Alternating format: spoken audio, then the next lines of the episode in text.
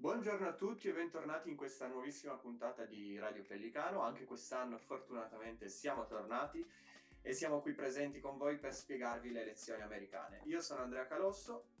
E io sono Pietro Priotto.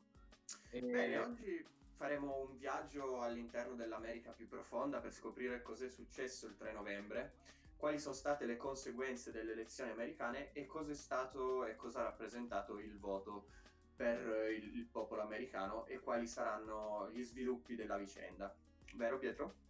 Sì, quest'anno insomma c'è stato un forte dibattito fra Trump e Biden. Trump schierato dalla parte dei repubblicani, mentre Biden è stato il candidato democratico. Il tutto è iniziato con le primarie nella prima metà del 2020 e insomma, non si è ancora concluso perché il 3 novembre ci sono state le elezioni dei grandi elettori, ma l'inizio del mandato di Biden inizia solamente il 20 gennaio. Sì, esatto, perché appunto in America c'è un sistema elettorale che è totalmente differente rispetto a quello italiano, perché qua siamo abituati a votare i nostri senatori oppure deputati alla Camera, mentre in America si vota per il presidente e in base al risultato del singolo stato verranno assegnati un numero di grandi elettori proporzionale alla popolazione dello stato. Vi faccio un esempio: la California, che è uno tra gli stati più popolosi, se non il più popoloso degli Stati Uniti, avendo una popolazione così grossa assegna 55 grandi elettori. Questi 55 grandi elettori vengono assegnati in base alla maggioranza presa da un candidato repubblicano o democratico. Quindi se uno ha preso il 51% e l'altro il 49%, tutti i 55 grandi elettori se li porterà a casa il candidato che ha avuto il 51%. Questo per spiegare un po' che non sempre chi ha il voto popolare poi alla fine riesca a ottenere la maggioranza dei grandi elettori, che sono quelli che forniranno l'incarico al presidente. Sono appunto 538 i grandi elettori, quindi per ottenere la maggioranza ne servono 270. Sì, 270 voti appunto dei grandi elettori, perché questo tipo di elezione si chiama indiretta, è un tipo di elezione indiretta dei presidenti e tutta l'elezione del presidenziale degli Stati Uniti è vincolata dal secondo articolo della Costituzione americana. E è una procedura abbastanza complessa che inizia. Sì, esatto, non è molto, molto semplice, cioè non è che chi prende più voti viene eletto, è molto meccanico questo sistema. La cosa insomma particolare è anche che è strutturata lungo tutta la durata dell'anno di elezione, perché infatti inizia nella prima metà dell'anno di elezione con le primarie, che nonostante insomma si svolgano da più di un secolo non sono ancora vincolate dalla Costituzione. Invece alle primarie i cittadini appartenenti a un partito determinano il candidato presidenziale e come vicepresidente del partito di cui fanno parte. Sì, anche se poi sappiamo che di solito se c'è un presidente uscente di solito viene ricandidato, appunto come in questo caso Trump, poiché essendo presidente in carica non si svolgono primarie o comunque nessuna sorta di competizione interna al partito, mentre ad esempio nei democratici c'è stata questa competizione che si è svolta con numerosi partecipanti, tra cui Elizabeth Warren, Bernie Sanders, che rappresentava l'ala un po' più radicale progressista del partito, che forse in America non ha avuto tutto questo grande successo appunto perché è considerato troppo di sinistra, troppo quasi socialista, mentre ha avuto appunto il successo alle primarie Biden, che ricordiamolo è stato l'ex vicepresidente quando in carica c'era il presidente Obama tra il 2008 e il 2016. Sì, Biden è una figura conosciuta nell'ambiente politico americano. Prima di andare in politica è stato un avvocato di origine irlandese ed è laureato in scienze politiche e giurisprudenza. E insomma durante queste elezioni sono venuti fuori anche alcuni particolari della sua vita, come ad esempio il lutto che lo ha colpito nel 1972, perché gran parte la sua famiglia ha avuto un grave incidente d'auto in cui lui ha perso la moglie e la figlia piccola. Sì, sono quelle famiglie tipo la famiglia Kennedy segnate dalle tragedie familiari, da queste storie di potere e tanta tristezza. E quindi insomma si spera adesso è praticamente chiaro che diventerà lui presidente. Sì, poi lui è 78enne, quindi non è neanche giovanissimo, neanche Trump che di anni ne ha 72, però comunque si vede come le elezioni fossero tra over 70, fossero una competizione tra over 70, quindi fa abbastanza ridere, altro che svecchiamento della politica o roba simile. Sì, insomma, i loro anni li hanno entrambi. Infatti, ad esempio, Biden ha schierato è diventata molto famosa anche la vicepresidente di Biden, perché è la prima vicepresidente donna nella storia degli Stati Uniti, e non è solo donna, ma è anche di origine indiana e giamaicana, quindi insomma è veramente si chiama Kamala Harris. È un mix tra culture, diciamo. Kamala Harris, appunto, lo ricordiamo.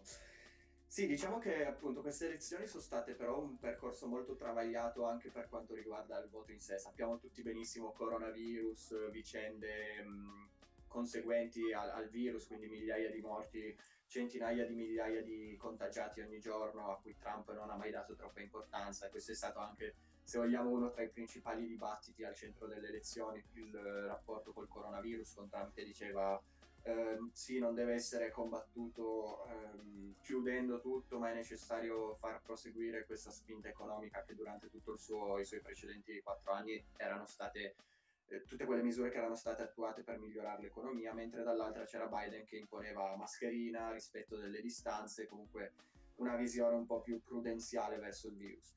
Oltre a questo ci sono stati grossi problemi, poiché le elezioni sono state, anzi si poteva votare fino al 3 novembre, ma in realtà le schede inviate via posta, che sono un metodo di voto tradizionalmente favorevole ai democratici, potevano essere scrutinate in alcuni stati fino al 6 novembre. Proprio per questo Donald Trump già prima delle votazioni disse ai suoi elettori di non usare questo metodo di voto, poiché era possibile...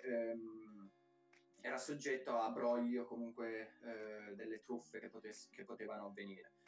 Pertanto c'è stata questa sorta di miraggio rosso, come lo chiamano gli americani, poiché i primi voti a essere scrutinati sono stati quelli arrivati fisicamente nei seggi, e che davano in vantaggio il presidente uscente Trump. Successivamente, però, essendo scrutinati tutti i voti arrivati via posta, chiaramente questo rapporto si è ribaltato, poiché i democratici hanno votato molto in maniera consistente per posta, e oltre 60 milioni hanno votato appunto utilizzando questo metodo, quindi un'enormità, se vogliamo. E infatti però questo ha dato insomma il mezzo a Trump di iniziare subito, poche ore dopo lo spoglio dei voti, a sostenere brogli e ad annunciare insomma procedure legali nei confronti di Biden. Sì. Insomma, non avendo neanche troppe prove con cui sostenere i suoi brogli, diciamoci. Sì, lui ha tirato fuori questa cosa senza reali prove a sostegno della sua tesi, infatti è stato molto criticato anche a livello internazionale per queste dichiarazioni. Sì, infatti sempre Trump ha aperto procedure in tutte le corti statunitensi, cercando attraverso i suoi legali di far riconteggiare quei voti negli stati dove c'è uno scarto minimo tra i voti presi dal presidente Trump e Biden, però diciamo che ha avuto pochissimo successo la sua iniziativa. Infatti solo in pochissimi stati vi è stata data l'opportunità di riconteggio. Poi sappiamo che gli Stati Uniti sono una federazione di stati, quindi al suo interno ogni paese ha le proprie leggi e ogni paese permette uno scrutinio per ricontare i voti solo in base a determinate condizioni. Ad esempio la Georgia, dato che c'è uno scarto inferiore al punto, ha ripreso il conteggio dei voti. Ma diciamo che questa campagna elettorale è stata vinta in quegli stati chiave dove erano assegnati grossi numeri di grandi elettori, e in cui non c'era una netta prevalenza di democratici o repubblicani. Mi viene in mente tipo la Pennsylvania, la Georgia, il Michigan, tutti stati che poi alla fine sono stati conquistati da Biden e che sono stati fondamentali per la sua vittoria. Quindi oltre che ottenere 5 milioni in più di voti rispetto a Trump, Biden è riuscito, soprattutto grazie anche alle proteste dei mesi scorsi, quindi al Black Lives Matter, alle tensioni sociali che si sono create a causa del governo Trump, a ottenere questo numero di grandi elettori maggiore di 270, giusto? Sì, anche perché Trump, insomma, ha un ruolo fondamentale in queste proteste e clima di tensione sociale che si è creato, anche perché, insomma, lui con delle numerose dichiarazioni che spesso sono anche state ritenute istigazione all'odio, insomma, manda dei messaggi poco positivi, convinto di, insomma, di parlare di cose da poco, anche se in realtà i suoi tweet e i suoi pensieri hanno, insomma, un eco internazionale. Sì, questi, insomma, i grandi elettori di cui stavamo parlando prima, il 14 dicembre eleggeranno ufficialmente Biden, il cui mandato inizierà il 20 gennaio. Sì, a meno di grossi, enormi scossoni che ribaltino la situazione, quindi però, diciamo che è molto improbabile. È molto improbabile, infatti Trump ha deciso, insomma, ha annunciato di forse volersi ricandidare per le prossime elezioni, ma... Sì, già 2024, ma inizia a ventilare l'ipotesi di non poter vincere comunque, quindi c'è quasi un'arrendevolezza ultimamente nelle sue parole e soprattutto nei suoi tweet che sono all'ordine del giorno e che pubblica a centinaia, diciamo. Ne sforna parecchi. Sì, no, più che altro appunto diciamo che fondamentali sono state al centro del dibattito i temi come il coronavirus, di cui abbiamo già parlato prima, l'economia, che invece era un cavallo di battaglia di Trump su cui voleva fondare la sua rielezione, perché sappiamo che i dati economici presenti, giunti nei 4 anni di presidenza Trump, sono stati comunque molto favorevoli, con una disoccupazione giunta al minimo storico e con dati sul PIL estremamente positivi. Comunque anche gli ispanici, che si pensava fossero più favorevoli a Biden grazie a questi risultati ottenuti nei 4 anni precedenti, alla fine in stati come la Florida, abitati da moltissimi ispanici, sono stati fondamentali per la conferma di Trump come vincitore in quello stato. Dall'altra parte c'è stato però queste lotte degli ultimi mesi, soprattutto le lotte razziali, quindi il Black Lives Matter e le tensioni sociali che ne ha provocato, che sono state favorevoli a Biden. Infatti una grossa fetta dell'elettorato di colore americano si è schierato con l'ex presidente, il vicepresidente Biden, sostenendo la sua candidatura e permettendo la sua, appunto, elezione. Anche però per adesso, insomma, la differenza tra i due candidati non è stata molto grande, insomma. Per adesso Biden ha il 50,9% dei voti, mentre Trump il 47,3%, quindi anche lo scarto, insomma, è importante. Sì, ma... diciamo anche che questo è un dato significativo, siano state le elezioni più partecipate di sempre, quindi per dare la portata dell'evento, il fatto che ci fosse un grosso sentimento di schieramento con uno o con l'altro, perché si parlava comunque di una visione radicalmente opposta per i prossimi 4 anni tra la visione di Biden e di Trump. Anche sì, infatti Biden ha dichiarato che su vari avevano proprio, insomma, punti di vista discordanti e spesso opposti su vari problemi. Ad esempio Biden ha dichiarato riguardo al cambiamento climatico che se fosse stato rieletto Trump non ci sarebbe stato più nulla da fare, viste, insomma, le sue posizioni poco ortodosse sul cambiamento, diciamo, estreme su questo tema. Sì, poi diciamo che effettivamente a poco ha comunque cominciato sempre a prendere più piede l'elezione di Biden, perché arrivando lo scrutinamento dei voti postali c'è stata questa rimonta blu dei democratici, che ha portato poi effettivamente all'ufficiosa elezione del presidente Biden. Proprio a questo riguardo c'è stata già la congratulazione di tutti i leader mondiali, tra cui anche Giuseppe Conte, che ho letto stamattina che si è sentito nei giorni scorsi con Biden per, appunto, rafforzare questa strategica alleanza all'interno della NATO, questa alleanza occidentale tra paesi europei e gli Stati Uniti.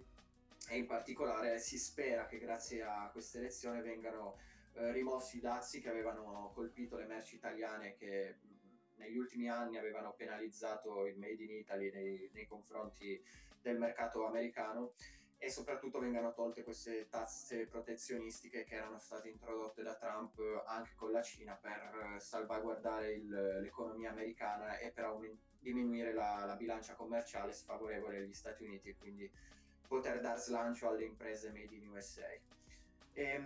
Oltre a questo poi si sa Biden deve ancora entrare in carica, quindi i suoi progetti dovranno essere col tempo messi in pratica e non si può dare un giudizio a priori sui suoi 4 anni, ma comunque si spera che vengano appunto risaldate le ambizioni dell'America di ottenere un presidente che sia più attento alle lotte razziali, al cambiamento climatico, come abbiamo detto prima, e a quei temi che erano stati un pochettino dimenticati da Trump. E insomma, quindi speriamo che questi 4 anni siano fruttuosi e che insomma... Sì, che siano anche per l'Italia un momento positivo per poter ampliare il suo rapporto con gli Stati Uniti e poter tornare a quei patti atlantici che esistevano già precedentemente, che poi da Trump sono stati un pochettino smantellati per via della sua politica protezionistica. Infatti, come ha detto Biden, stanno tornando. Sì, speriamo. Grazie a tutti per l'ascolto di questa puntata, speriamo che vi sia piaciuta, che siamo riusciti a spiegarvi in maniera decente ciò che hanno rappresentato le elezioni americane. E nulla, vuoi dire ancora qualcosa, Pietro? Niente, salutare anch'io, ringraziare chi ha partecipato alla puntata, ringraziare i tecnici e continuate a seguirci su Radio Pellicano. Grazie a tutti.